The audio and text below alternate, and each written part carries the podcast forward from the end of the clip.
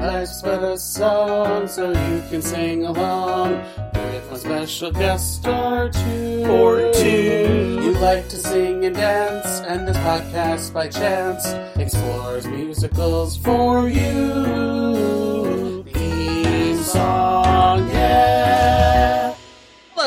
Everyone. Welcome back to another episode of Life's But a Song, a podcast that likes to live in the land of musicals. I'm your host, John, and with me today is a very special guest and a returning guest. She was on the White Christmas episode. It's Sierra Ryan, everyone. Hi. Hello, Is- John. I'm assuming you're still a, a New York City based actress, performer, and everything. Uh, Yeah, all that, all that. Still doing that. Nice. nice. Yep, and we're here talk about a movie I've never heard about before you suggested it. Uh-huh. Uh, it's called Du Barry Was a Lady. It came out in 1943. Are you like a fan of classic Hollywood? I I am a fan of classic Hollywood. I was, you know, I I kind of grew up in the late 80s, early 90s. That was my formative years of knowing uh figuring out what I wanted to do in life and one of the things that one of the joys that I had uh, was going to Blockbuster or the uh the video I'm old. Uh, the VHS, you know, shop around around the corner from us that was a little smaller than Blockbuster, but every so often they would I would find a new Hollywood uh, mu- Mm. movie musical, and what I would do is I would rent it, or my mom would rent it, obviously, and I would take it home and I would watch it probably about four times, and sometimes I would uh, because this was before. Sometimes even some of these were had been even made onto vinyl or cassette, and this was before CDs. So what I would do is I would put my boombox up against the TV uh, speaker and make my own cassette soundtracks. You would. I And sometimes the you know sometimes the introductory or the uh, the exit dialogue would would bleed into it. So sometimes I would remember, you know, I'd listen to that that kind of you know lead in and lead out information. Um, and yeah, that's how I that's how I educated myself about some of the American songbook that wasn't being played on the radio at the time.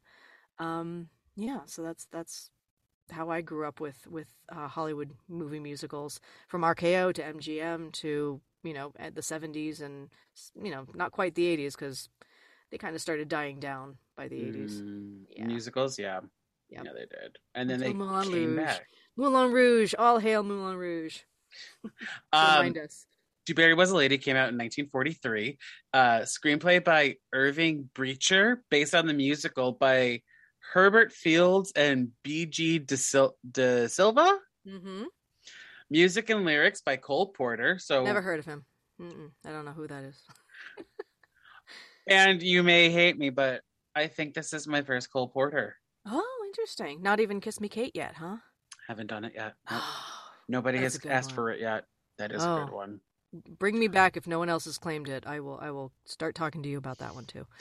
Uh, the movie was directed by Roy Del Ruth, and according to IMDb, okay, so okay, wait, let me let me read this, and then I'll. Yes.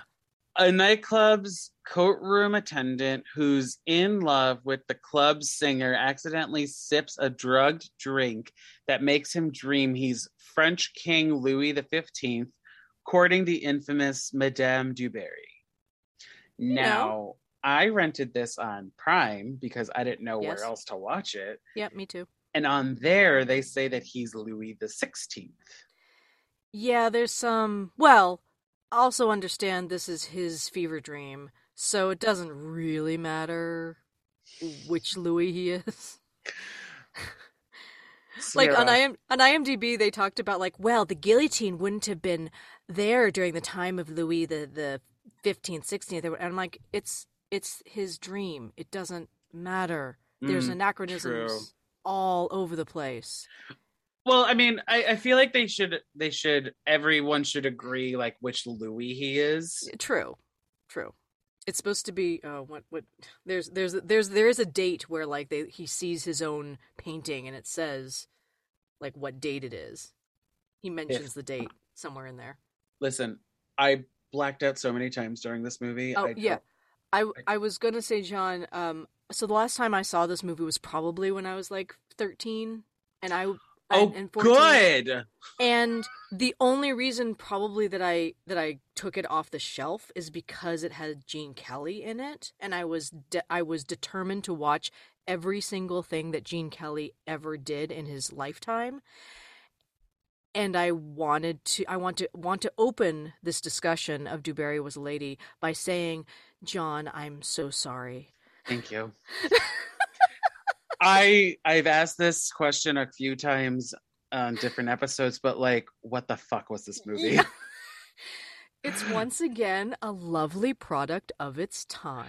I mean, okay, And- and so we can talk about all the well we can we can also talk about the fact that it was a broadway show before it was yeah, I, before it was a movie I I did a little research on it. Mhm. Uh, it opened on Broadway in 1939, and it ran for 408 performances. So Not that's not bad. even, I like mean- that's like a little over a year, maybe. if it's once a day yeah i mean I don't I don't know what the Broadway schedule was like back in Right. 1939. So grain of salt.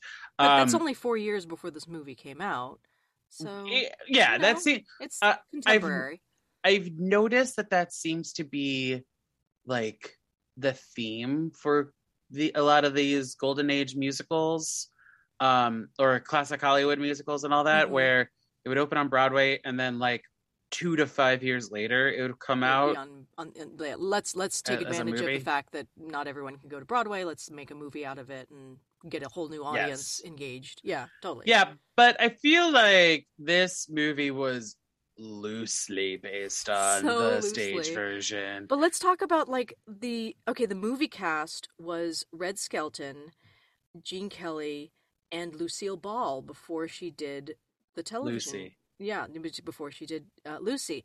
The Broadway cast in the Red Oh. Skelton was Bert Lahr, Mhm. and in the Lucille Ball was Ethel Merman. And I can't remember who played the Gene Kelly who played I don't remember who played the Gene Kelly person, but Betty Grable was the um, cigarette girl. Oh, which they interesting. the changed- Virginia O'Brien character. It changed her name Okay. and um, the Gene Kelly name because he's named Alec in Yeah. the movie. He's named Alex, in the show. So they changed name like Yeah. little things here and there. I did read though that Frances Williams and Gypsy Rose Lee would later play May on Broadway. Can you believe Gypsy Rose Lee? Gypsy Rose Lee played May. And then it opened on the West End in 1942, but it only ran for 178 performances. So Yeah. It was, you know, I think it had Cole Porter's uh, brilliant uh, songwriting skills in the Broadway version. Um, Oh, yeah, and there are and only three songs that really survived for the movie version. So you kind of got this, but but you kind of got some of the A-lister songwriters writing kind of Mhm. mediocre work. it felt like oh, E.Y. Yip Harburg, who wrote w- Wizard of Oz, wrote music for for the movie, and yeah, who'd you say? uh, Yip Harburg, Yip Harburg. Oh yeah, yeah, yeah. You He uh he wrote the lyrics for Salome and Roger Edens wrote a lot of music for the Yeah. like he wrote the music for a lot of the songs here. yeah, Um so I, I you know I, I said I've said this before on past episodes. I make an outline for myself and my guests to Mhm. you know, just to reference, and then I put the songs on there just so we we can like scroll back or whatever and be like, oh yeah, that that song, that one song. I don't know when any of these songs really happened in the movie.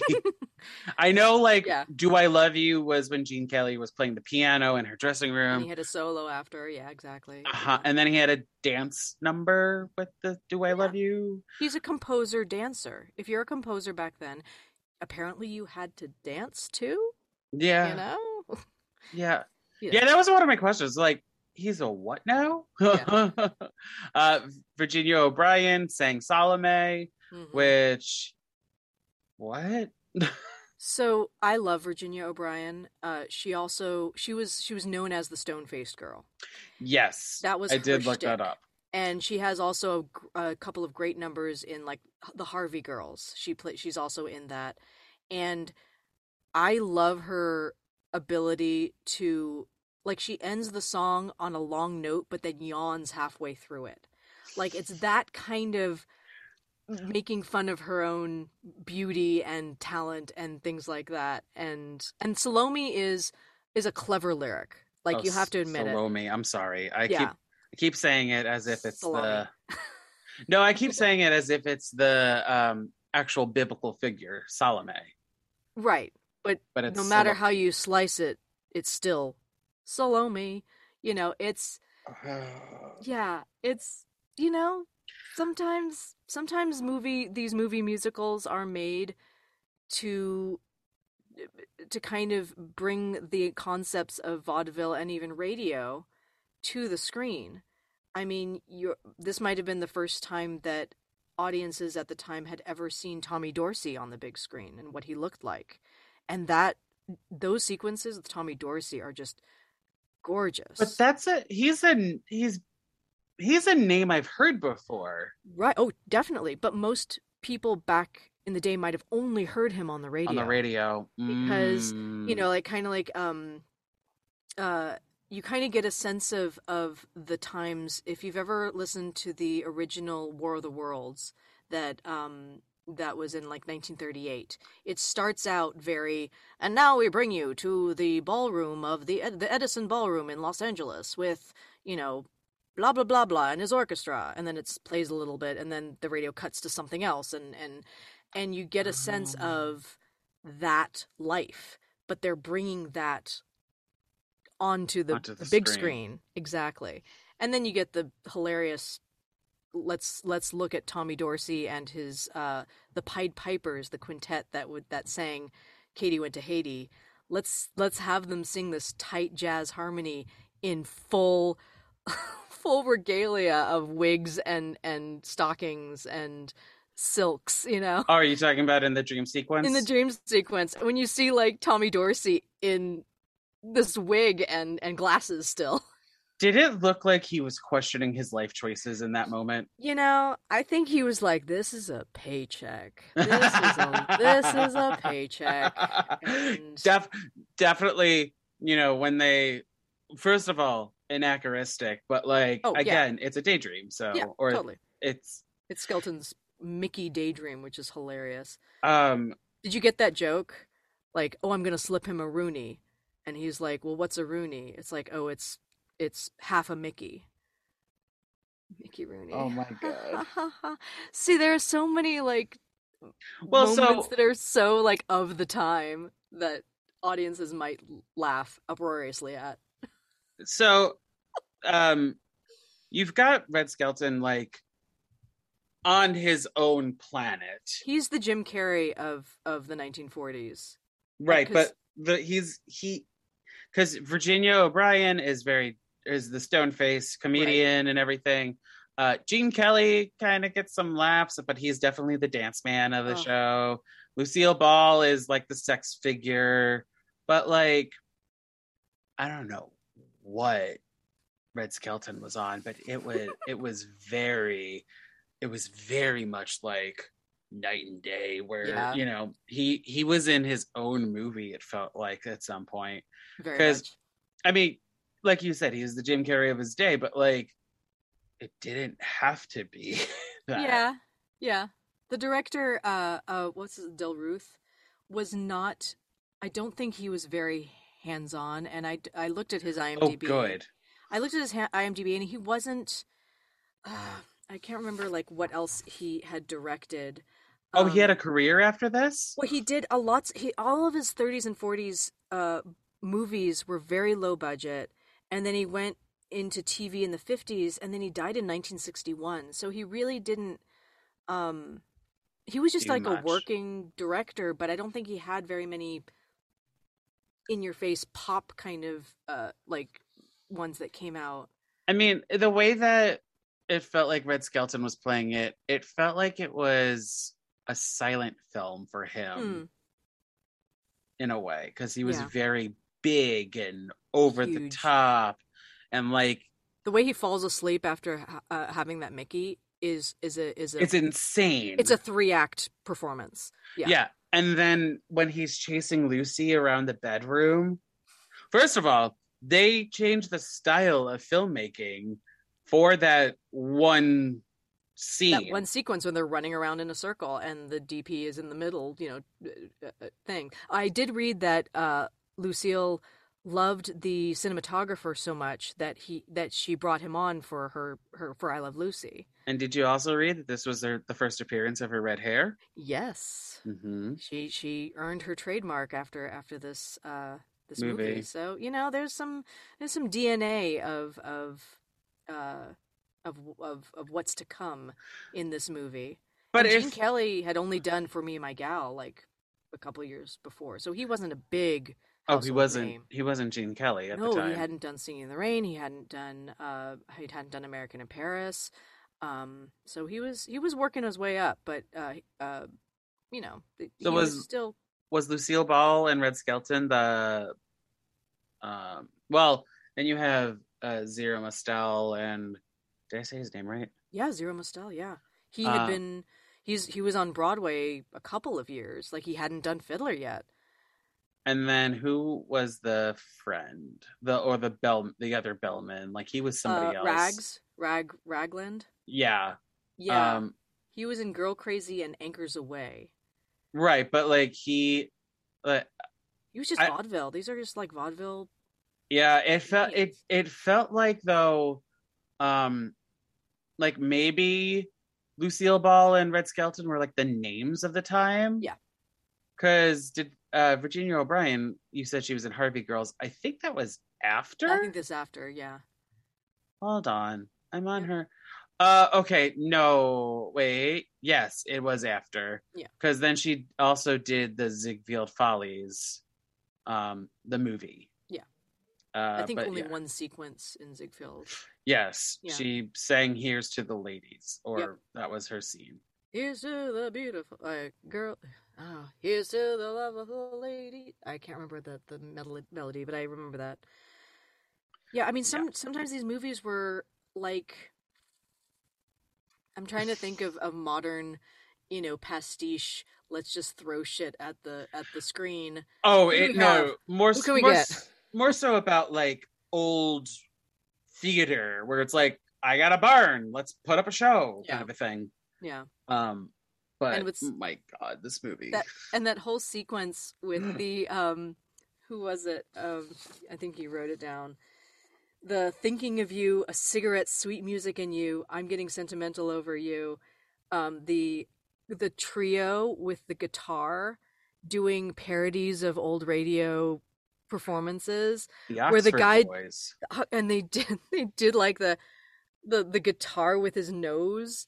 I mean, and the mm-hmm, trumpet. Mm-hmm, mm-hmm, and then and then b- quite brilliantly cuts to the trumpeter of Tommy Dorsey by having him pretend to be the trumpet and then it just pa- you know pans over to the actual that might have been thrilling in 1943 Well, I, I I try to look up the Oxford boys because that was the name that they credited them as. yeah and now we cut to the Oxford boys yeah Nothing. no. No, they they I don't think they were real.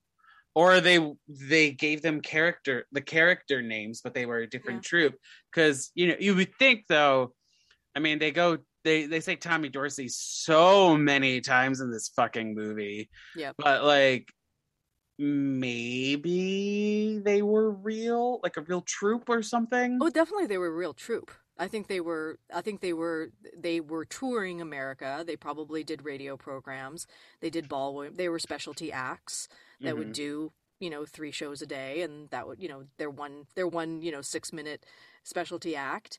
And a lot of times in Hollywood during the time they would send uh basically the casting directors or the talent scouts to small little cabarets or or ballrooms um, across the nation to find shows that might be good for the screen, that might be entertaining for five minutes. Um, It's just so random. it was. It's so random. It's So so, random. random. This It is movie so is random. this movie is random. Totally. like uh, besides the dream sequence i don't know what the hell's going on I know. I- and the dream sequence in the in the show, it happens. A, it starts a lot earlier.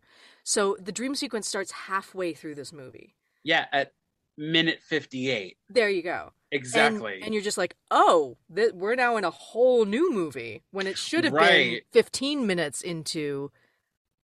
but here's Tommy know, Dorsey as well. But here's Tommy Dorsey. Let's watch him for and and oh my God, Buddy Rich, the the drummer, has that solo and at and at, you know to to segue from like I'm sentimental into, into Get It, I think, and it's just the epitome of the music at that time. That is the big band sound that is just Mm. so beautiful to listen to. So that's when I really paid attention to the screen. I was like, "Oh my god." like don't get me wrong i did beautiful. like the the musical numbers although confusing as to like what they meant for the story or what have you Yeah. were great tommy dorsey and his band obviously were fantastic but Yeah. like did they have to be there No, it was Could- just an excuse for Katie went to Haiti in five part harmony. You know, could we just do the show as a movie yeah, you know, I don't know. Um, it's It- it's great to see Zero Mostel, young Zero Mostel, doing his Charles Boyer impression, which I didn't know at the when I first saw the movie, and then I had to look it up the second time, saying, "Oh, say he's trying to be French. He's trying to pick up a that girl." was the what Who like is- who is he doing? And it's like, oh, Charles Boyer had done like a movie with Hedy Lamarr where he played this kind of French, you know, lover kind of thing, and that was his. That was Zero doing his impression because that's what he would do in on vaudeville and on the circuits. He would do impressions. this movie is wild I I know, I know. So it is like literally a product of its time, and it's really funny to think about the I don't I the idea of of the oh a guy gets you know gets a mickey and falls asleep and dreams he's in another uh, time period because Mm-hmm. that's the talking about gene kelly that is the uh the the way that um that the movie within the movie that's how they transform the movie within the movie from a regular show into a musical. They're like how are we going to transform this you know this swashbuckling movie into into a musical? Oh, we'll singing have in the, the rain. Yeah, and singing in the rain, we'll have the head, the lead guy get a coconut, you know, on his head. He'll wake up in you know 17th century, and he'll will be able to do the Charleston, but still be in costume. the dueling So, cavalier The yeah I dueling did read that. cavalier, exactly. like i mean i don't think this movie is a product of its time i just think like, Really? oh, interesting. no i'm i'm going to i'm going to give my hot takes on it um Okay. it felt like it felt like a lot of studio influence where they were Mm. like we've got this story but we also need to like showcase tommy dorsey hmm and these other acts like you said that we've that we've picked up on. So now we're gonna throw it all together and make it work. And not really trust the original source material. no. Yeah, no. Gotcha. because because like they they're like we're gonna bare bones the source material. You know we'll have a coat check guy we'll have the singer of the club we'll have her her lover we'll have her other lover we'll have you know this other woman that's in love with the coat check guy Yeah, good enough. and now tommy dorsey and his orchestra like Yeah. In in many ways, there's no re- there's there's no surprise why you've never heard of this movie before. uh, nope because I don't think it, it rose to the you know it wasn't the, the cream of the wheat you know to, to, to rise to the top over the last 50 60 years you know uh, I, I i'm glad i watched it Yes. because you know i like like the, the great thing about doing this podcast is like i get to experience things you know you know whether it's a movie i love that somebody picked or it's something like this that i've never heard of and i will never watch it again. But I, i've experienced it and now i can like talk about it. And Yeah. it, in the future if somebody's like Du Barry was a lady i'll be like don't watch the movie. Just just skip. There's a couple of good songs load just skip. Just- yeah. just watch the virginia o'brien scenes. Well i mean gene kelly whether Oh, yeah, he's Gene wearing whether he's wearing a tux or whether he is in the 1700s wearing a robin hood outfit i will follow that shit until the ends of the earth and i believe you oh Uh, god gene kelly I'll both my it. mom both my mom and i had had crushes growing up on gene kelly exactly the same teenage time. So I will. I mean, there's He was- nothing. He is very Oh. pretty. Oh God, and his smile, and Mhm. I will say the song "Do I Love You" is one of my favorite Cole Porter songs ever written because it is so romantic, and the songs have these beautiful mem- uh, metaphors. I mean. Could the ocean leave the shore? Will I worship you forever? Isn't heaven forevermore? It's this continued question about love and and if anyone's saying that, I might have to take my husband's ring off and follow them again. You know? That's that song is so beautiful. And the fact that that Gene Kelly, you know, sings it to Lucille Ball and then does a a you know joyous she loves me kind of kind of solo afterwards is oh just Oh my God. beautiful. Okay, so this movie, this movie, every five seconds, there's something like that. It. I'm gonna I'm gonna compare it to this, and you're gonna probably like question it for a Okay. second. It felt like watching Tiger King because every five minutes something even crazier happens. Just batshit just comes in and Yes. and suddenly she he's singing this beautiful duet and tap or tap dancing to this to this beautiful song, and then some Well, chorus girls come in. No, you're after like, he "What?" well, so after he sings this beautiful heartfelt song where it's just him and a piano, Mhm. he does this like tapping to stage. Oh, and I'm yeah. like, what the fuck is this? and then he's on stage tapping. I'm like, was he like warming up? Well, because he's he said, "I wrote a new song for tonight. I want you to be the first one to hear it." So that's why he's planned the performance. Well, no, yeah, but like the fact that from her dressing room to the stage, Oh yeah, the He, timing like- is just like, "Oh, that happens." he like does does like a grapevine and some time steps and bullshit. And I'm Yeah. like, what is this? Because he's in love, and love makes him tap dance, Oh my god! no matter and then, how where he's then, going. and then we go into the the dream sequence where everyone, of course, everyone's playing another character, and like the fact that Red Skelton's character gets an arrow in the back, and I'm like, what is going on? Yeah, What is this? I mean, It's I, all in I, his head. I know, I know, it's insane. I know. Um, question. yes. was there a reason why we didn't actually see that guy pour the Mick put the Mickey in the drink? Um, you mean like he had his back to the camera? Yeah. kind of thing. I don't think so. I mean, it's he he did pretty well the the the the behavior to tell the story of like which which tray had had it because he's like okay you're he he actually pet it like like tapped it like you're- Right. you're, my ding and then like he But almost it- spilled it and then he turned the tray around so It know. seemed very deliberate, like not showing him doing it pour the pour the powder or whatever into Yeah. that one dr- glass. maybe it was just a props like we don't want to take the time to deal with this like pretend just pretend it just pretend it rags Oh, you know, maybe. you know you know that's- let's not Because like it wasn't like they were using it as a date rape drug. No, And- that's what a Mickey is. That's what. that's a what Mickey it, always but like been. that's what a Mickey is. Yeah. Like they're using it not to rape, not to sexually rape the person, but No. like to take him out. Yep. Yeah. In a way. Yeah. And then we have the whole that whole sequence, which uh, was it a half hour? Was it like ten hours? I don't remember. And then at the end, they're like, "Let's sing friendship," and I just went, "What? Wait. Yeah, What? it is a nice little.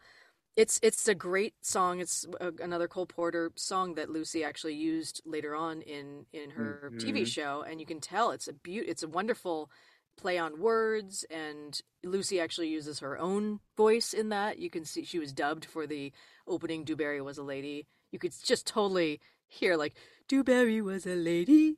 She has this like And very smoky and- voice, and then in friendship, she's like, "It's friendship." It's like, oh my god, there's two But- different voices out of her mouth. But like those of us that know Lucy's voice, like you're like, That's her. that's not her. No. And Du Barry was a lady. Dude. But um, so I obviously know Lucille Ball from I Love Lucy and all that. Mhm. was this movie like her real voice or was she putting on a voice like it made it, it i questioned reality for a second while i was watching this because i'm so used to that like nasally new somewhat new yorky you know Yeah, I mean, Lucille ball voice I think but she had been doing like f- some film noir kind of kind of uh, uh, movies beforehand, and so this, I think she was. but like i didn't know if very straight, you know. but this- i didn't know if it was like fran drescher for the nanny No, I think that was just her natural. That was her comedic side sh- shining through at the end. That's for sure. That was like she she was like, okay, now I get to actually do shtick that I've wanted to do and I want to do. You right know, at the end, which But, is uh, really refreshing to see. uh this movie was so I know. weird. it was so weird. so weird Can we I- talk about um? Can we talk about the Yes. Vargas girls? yes Those. The the the esquire girls or whatever yeah, the, they're they're the Esquire girls. Uh, I think they're the the the group was called the Vargas girls. I think um the famous Vargas girls, Esquire lovelies come to life. i Varga girls. Sorry, they're it's it's singular. Varga girls. i Yeah. kind of enjoyed that sequence in a way The calendar More- sequence. the what the calendar, The calendar sequence, sequence. Yeah. more from like costumes and scenic standpoint because the fact that they were on their own little like the tiniest of circles that were revolves Of Deus, yeah. i was just like this is amazing yeah. and then their costumes i mean i know they were sexy and everything or sexy of the time but I, yeah. I i enjoyed them because Yeah. it was it was it was And if you think about it, like even Singing in the Rain was doing a parody of that with the Beautiful Girl sequence, where they go from one uh, woman to the other, where they're just kind of like props. They're just kind of like living models. Um, and uh, and but that was their style. They were, I mean, that were they were they were But supermodels of their day. that also feels like a follies thing Yeah, very much so. Like you know, just I'm walking and the costume is what you need to look at. you know. Mhm. Um, apparently, Hugh Hefner was inspired by this Calendar Girl sequence to name her, his Playboys after, you know, Ms. March, Ms. April, Ms. You know, that kind of thing. So he was, I did read that fact on IMDb Yeah. as well. yeah. So and and that that weird song that Red Skelton sings uh, towards the end, "I love an Esquire girl." If you like, it's it's so. I mean, it's misogyny Wait. on stage, but Isn't that the same moment? Uh, I think so. Yeah, I think the, the the actual song, but he's like he uses them as props. Like they have no personalities at at all besides smiling and being cute. You know. Okay, so we've established that you've watched a lot of, uh, I'll say a lot of Mhm. classic Hollywood films. hmm What's up with the girls looking so bored in the beginning? Was I- that a thing? I they I think it was trying they were trying to be a parody of sophistication, I think. Because they were complete opposite of what, you know, the kind of uh sprightly showgirl would kind of, you know, be. So Hmm, they were trying to be very sophisticated and saying this da da da da. And then it was cutting to Du Barry was a li- like and- and- Dub- blah, blah, blah, yeah, and and and you know chorus boys in in wigs and and stockings as well. they were chorus boys. Yeah, at the end, yeah, they were little chorus boys. Yeah, Like I said, I blacked out a lot of this Yeah. movie. yeah, the chorus boys were. I watched it. I know Yeah. I watched it. But the, oh wait, now I remember the chorus boys. Weren't they on like silver or something? Yeah, Because Yeah. they they did that whole dressing sequence where um Lucille Ball was wearing the peignets, but the back of her dress was exposed. So I guess that was like a little bur- like is she a burlesque performer kind of yeah, I in think the- so. In a, in a classy nightclub kind of kind of way. But in she gets the dressed instead of undressed. right, but like in the original format of it. Well, I yeah, the, if, if Gypsy Rose Lee is gonna wear it, you're gonna do the stage show, might as well, you know. and actually, if you if you look if, if if anyone wants to just watch the opening sequence of of the of the titles, you'll see in the background behind the titles, it's a it's a drawing of a woman undressing from Yes. her you know 17th century outfit or 18th century outfit into cute I- little pinup outfit. I like that that was also a IMDb trivia, and I was like, yeah, if you It's watch the movie, you not trivia. see it. That's not trivia. That's not trivia. What are you doing? IMDb, how dare you? Yep, yep, yeah. There were a lot of like that's not trivia. Yeah. Um, Um, yeah. okay, so like, I'm not gonna lie, there were some moments where I mentally checked out. Yeah. like, Tommy Dorsey, love you, but like, I don't want to watch two trumpeters like battle each other. Duet each other. Oh, I love that sequence. No, no, I don't want to watch it. I'll oh, listen Oh, okay. to it, Okay. but I don't really like. There was, it was very like low action, low stakes. Gotcha. Yeah. like it it sounded great. Yeah. Don't get me wrong, because you know they're great musicians, but I was just like, this is the this felt like it was ten minutes long. Did we Mhm. need a medley that was ten minutes long by Tommy Dorsey and his Right. orchestra? Probably not. Yeah. Yeah. On songs that probably uh, we've already heard Tommy Dorsey play on the Mm. radio many times. Um, yeah. I mean, Yeah. yeah. but it also felt like there was not a lot happening, but too much happening at the same time. You know, where it was everyone is lusting after Lucille Ball. I get it, but like, did that. Virginia O'Brien. I mean, she's she's Fair. she's she, she's nice present. looking. Yeah, totally. Totally. um one one could find her attractive i mean she would it wasn't like she was dripping in furs and jewels and all that but like she's got like a she's very thin too which Yeah. i mean that kind of made me feel a little uncomfortable when she's singing her song and you just see her waist being like six inches wa- uh, ar- around Round. Yeah. She turns sideways and disappears. Yeah. Um, yeah, a, Yeah. A, a gust of wind happens and she floats away yeah. like but what i what i kind of did appreciate is in the dream sequence she was like lucy's best friend yeah. Oh, yeah. Yeah. Oh, what was the line? There was this one line where they go to the to the inn. Um. Oh. Oh. They're they're mad about me. Oh yeah, everyone's mad about you. Like there's this wonderful, you know, one-liners yeah. that that Virginia O'Brien has that only you know she could deliver, which was really great. But I mean, talk about costumes and sets. They were apparently using a an old. they were set reusing stuff yeah, yeah, reusing old stuff. But Lucille's dresses were just so gorgeous. I mean, her off the shoulder reveal as Du Barry with that that giant white wig and silver like diamond um Mhm. jewels and then when she when she goes to the inn she's in that beautiful i think it's like a blue or green velvet outfit well both of them are like over the Oh, top just opulence gorgeous. and everything and you're just like okay she's Du Barry. She's of course like gonna wear all that, you know, finery. i didn't like the red two piece that she wears i'm oh, in gonna the very say in the very beginning, in the- in her dressing room and then she changes again like to like a pink. I liked the pink, the pink with Love the, pink with the- with the beautiful s- beads, beaded- white oh. sequence, whatever. yeah, That was beau- gorgeous. yeah. I don't. I think. I think the red number would have worked if it was a one piece, Mm. As opposed to the it- crop top. but like it. It wasn't like a full like what we call what we would do like a crop top and a skirt today, where Mhm. there's more midriff showing. yeah, It was which was like style in the 40s as well. it was, but like I don't know. I can't pass it away.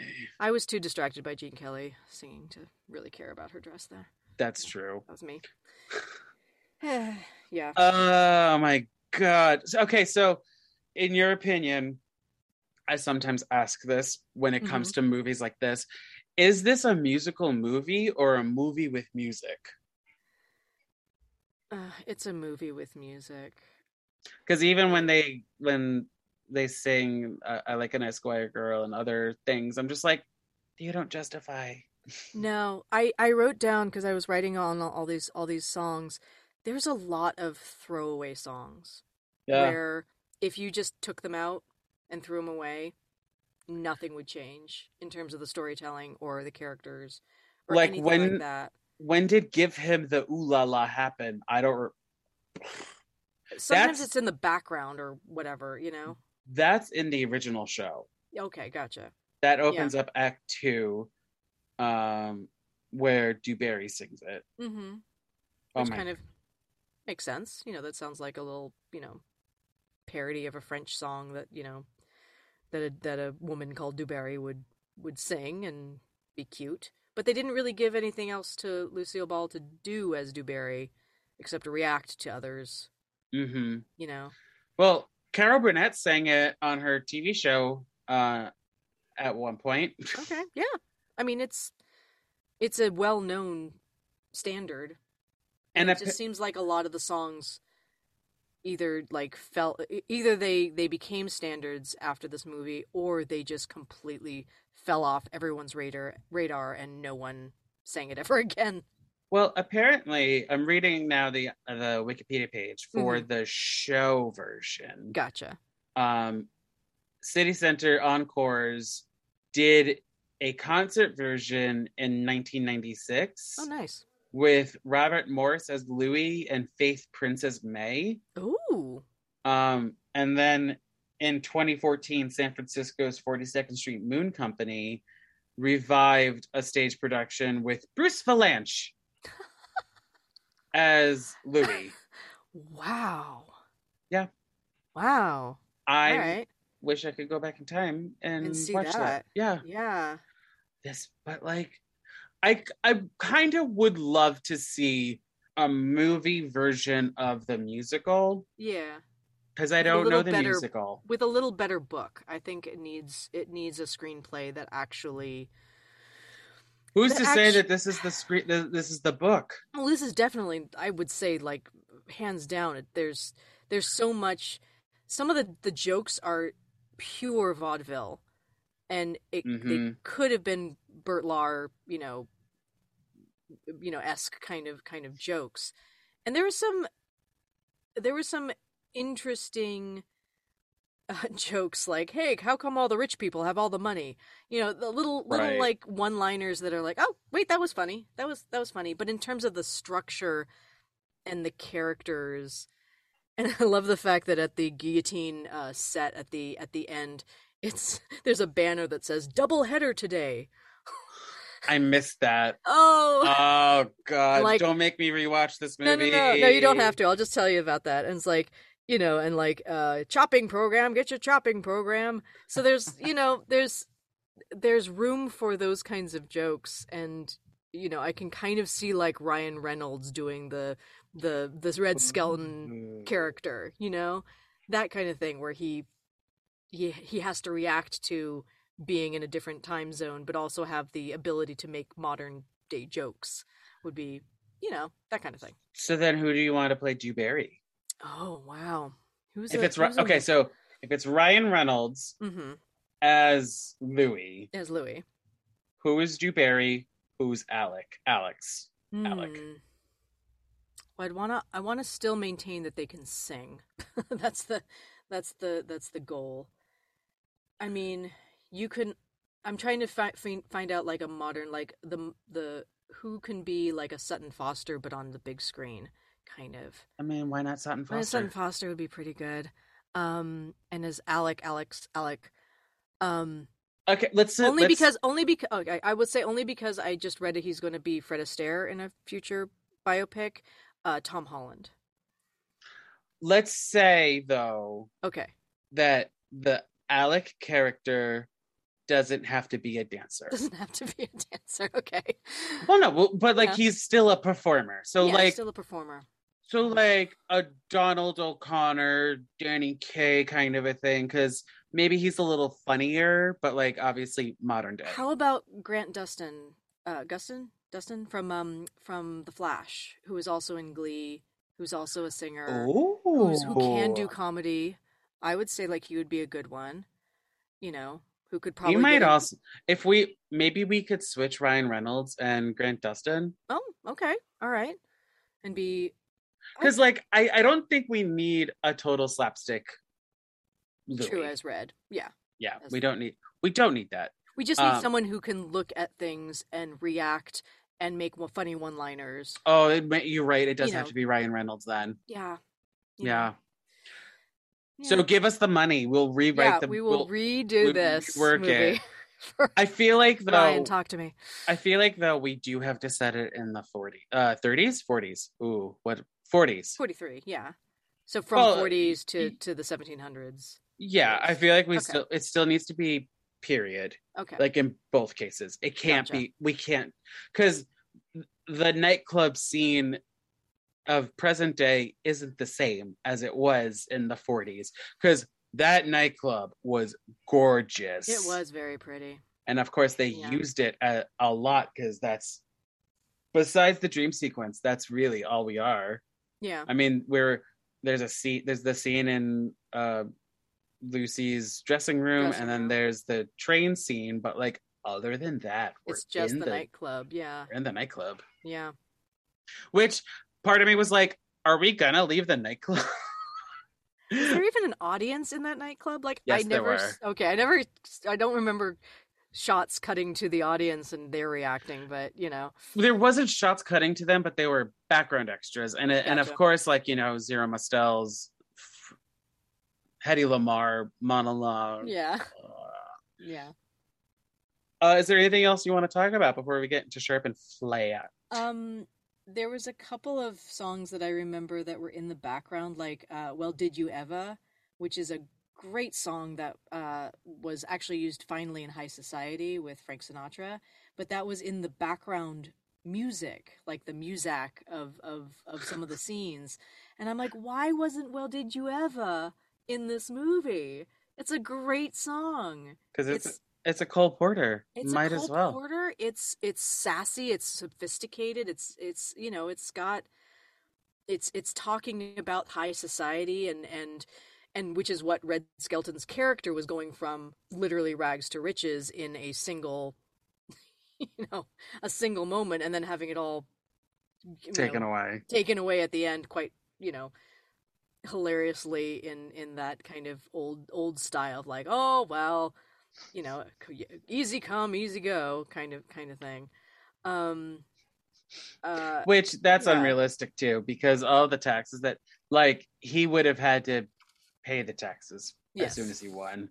exactly um no i mean the producer of this was was was surprising to me because it was arthur freed who went on to do meet me in st louis just the next year singing in the rain royal wedding an american in paris showboat bandwagon uh what else do i have written down oh brigadoon and gigi and he was the uh, he was also surprisingly the co-songwriter on a lot of the singing in the rain score. So that was like that's what he wrote like back in the in the 20s and 30s that they reused for singing in the rain.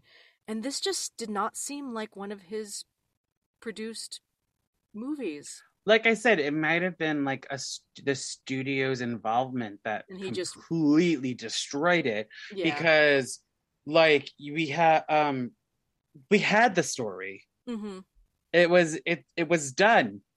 Just do it. Uh, just put it to film. Change Yeah. things here and there because Yeah. you can. But like, Yeah. just put it in film. Yeah, and I'll also say uh, the, the other like two little things that I remember is that uh, this was uh, the last for the "Do I Love You" sequence. This was the last uh, choreography that was given to Gene Kelly rather than him coming up with his own stuff. So he didn't Oh. he didn't choreograph that number. It, it was choreographed by Charles Walters, who played Alex on Broadway. So he played the Gene Kelly role and choreographed this for Gene Kelly on screen, which is like, wait, but he was only like four years older than he was on Broadway. Why didn't he just do the production? I don't know. Maybe if you're going to get Gene Kelly, you're going to get Gene Kelly. But again, this was before Gene Kelly was Gene was a Kelly. big, yeah. So, So unless they were like, "You got star quality, kid. yeah, Camera loves you." Camera loves you. I mean, I love him, so I'm not complaining on that. But but it was interesting to see like like wow, that's that is the difference between Broadway and Hollywood right there. I have my own hot take opinion on Gene Kelly. Okay. I'm not gonna lie, uh-uh. because oh. I've read I've read a lot about what happened on singing in the rain. Oh yeah, with with Debbie, yeah, Mhm. and and having her let Well- her feet bleed and all that stuff, and And then in- abusive that way. Yeah, And then in uh, other movies where the female co-star was like, "He's a nightmare," so yeah. looks pretty. He's a Yeah. nightmare. Ah. Oh. but- Anyway, uh, let's get into sharp and flat, shall Okay. we? Yes. Sharp, flat. So in this section, we're going to highlight some moments, whether or not we talked about them. If we liked it, it's sharp, and if we didn't like it or felt like it could change or something, it's flat. Surprisingly, I don't have that many flats, hmm All right. but I, I mean, eh. Eh. Uh, what were your sharps for this movie? I mean, Gene Kelly isn't doing "Do I Love You." I will, I will go to my grave just absolutely loving that number. I just absolutely love it. I it it's it's it it it made my romantic heart at age you know 13 or 14 whenever i first saw it just absolutely love it i remember typing up the lyrics on my little dot matrix computer at home so i would like i dictated the lyrics because you couldn't look them up online so that's how i learned So you song. you brought your boombox right to the speakers, Yep, I recorded it recorded it, and then you would play it back over and over again and type out the lyrics. and type out the lyrics so I could I could Memorize by them. myself and memorize them exactly. I'm so proud of you. Oh, thank you. That's why some people are like, "How do you know this song?" It's like I Put I the work in. God damn it! I was a nerd. Well, because not only you you did like all three ways to learn things. You you listened to it first of all. You Mhm, typed it, which is tactile, and then you Mhm. read it, which is visual. So mhm. It's in it's in you. It's in me. Maybe I can find the sheet music. I don't have the sheet music. I'll find that. I'll do it. I'll do it at the next open mic. ha! yep. Uh, so for my sharps, I wrote down Virginia O'Brien, She's Obvi. great. She's great. Um, I like the calendar costumes. I also, oh god, it's. I'm sharping this. What? The women's costumes for "Do I Love You," the one that's in that he's performing. Yeah. The mini dress with the fringe. It's so ugly. I love it. Isn't one like pink and one side green or something? Yep, Yeah. it's it's like fuchsia and and uh, acid green, and you're like, What? oh, and they this appear is out of nowhere. disgusting. I love it. And then Uh, Gene Kelly does handstand jumps underneath their legs across the lip of the stage to end the show. And you're like, what what did he just do? Sorry, I was too distracted by like that diagonal of fringe on Yeah. their mini dresses to re- even remember that he did that. Yeah. Um, and then I wrote this down during the opening credits. I, fu- I don't I fucking love this too because it's so stupid. Costume supervision by Irene, and then her associate was Shoop. shoop, shoop, shoop, shoop. I think I'm saying the name right, but like the fact that it's Irene And shoop. Shoop. There's Well, they have no last they have no other names. Well, Irene was kind of the Madonna of costuming back then. I think she, she and Edith Head were like, if you saw those gowns, that name on in the credits at the beginning, you knew the gowns were going to be gorgeous. I still I I was just like I love this. I don't know I don't know who they. I don't know who they are. But Irene and Shoop. Shoop. Yeah, I wonder Yeah. who Shoop was. Uh so what were your flats?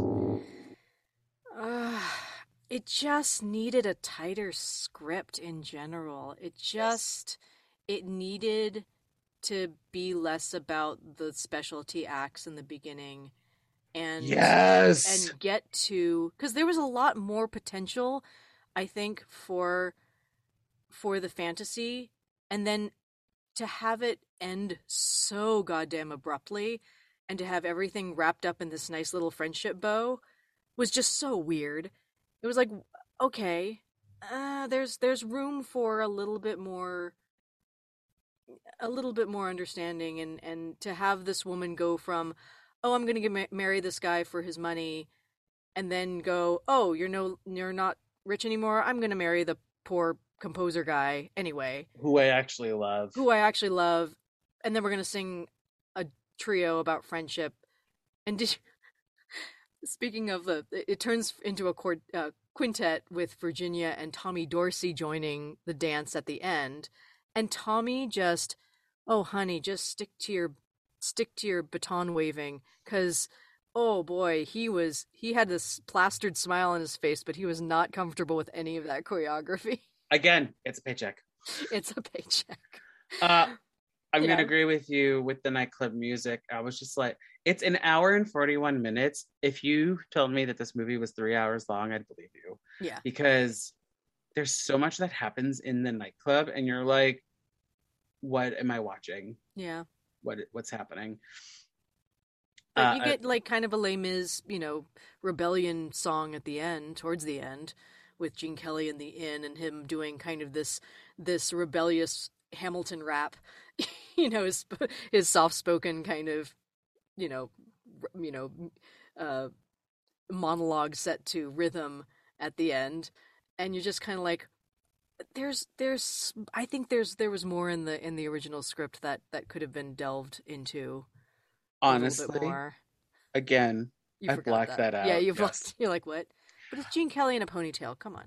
I mean, uh, he looked great, but I forgot that he sang a song in the Yeah. uh, yeah. Uh, are there any songs you would add to your life's playlist? That I would add because D- "Do I Love You" is obviously already. Well, no, no, yeah, like, like, well, what would- songs are already there? Slash, would you add any after watching I this movie? I would add Salome or Salome to my to my song list. I, I, would do. it's called Salome. I know, that's but what she, she pronounces it Sal- Salome. Yeah. Um, but I would do. I would perform that at an open mic. I would do that in a cabaret. I think that's there's so many cute little uh, lyrics in there that that are are genuinely funny. Um, yeah, that would be Okay. That would be cute. So I actually only wrote down friendship, the finale one, but you've you've persuaded me. I'm going to add Salome Okay. Yeah. to my life's playlist, and thank God we're done with the episode. my God, I mean, it was a great conversation to have with Yeah. you, but and it's really it's really great to see you know some people who might not have gotten screen time otherwise get some screen time um yeah i don't know. It's it's it's i think it's a it, it's it's a stepping stone movie musical. From Yeah. you know from one part of someone's career to obviously to another.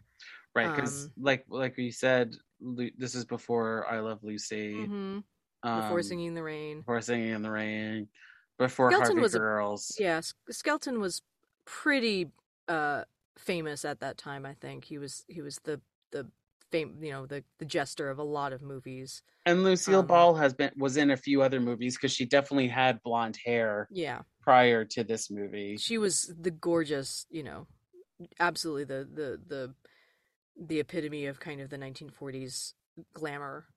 Um, I'm I mean she's model. second on the IMDb page. She is second billed after Red. After Red. So Yep. um but yeah, is there anything you would like to plug or promote? Oh my goodness.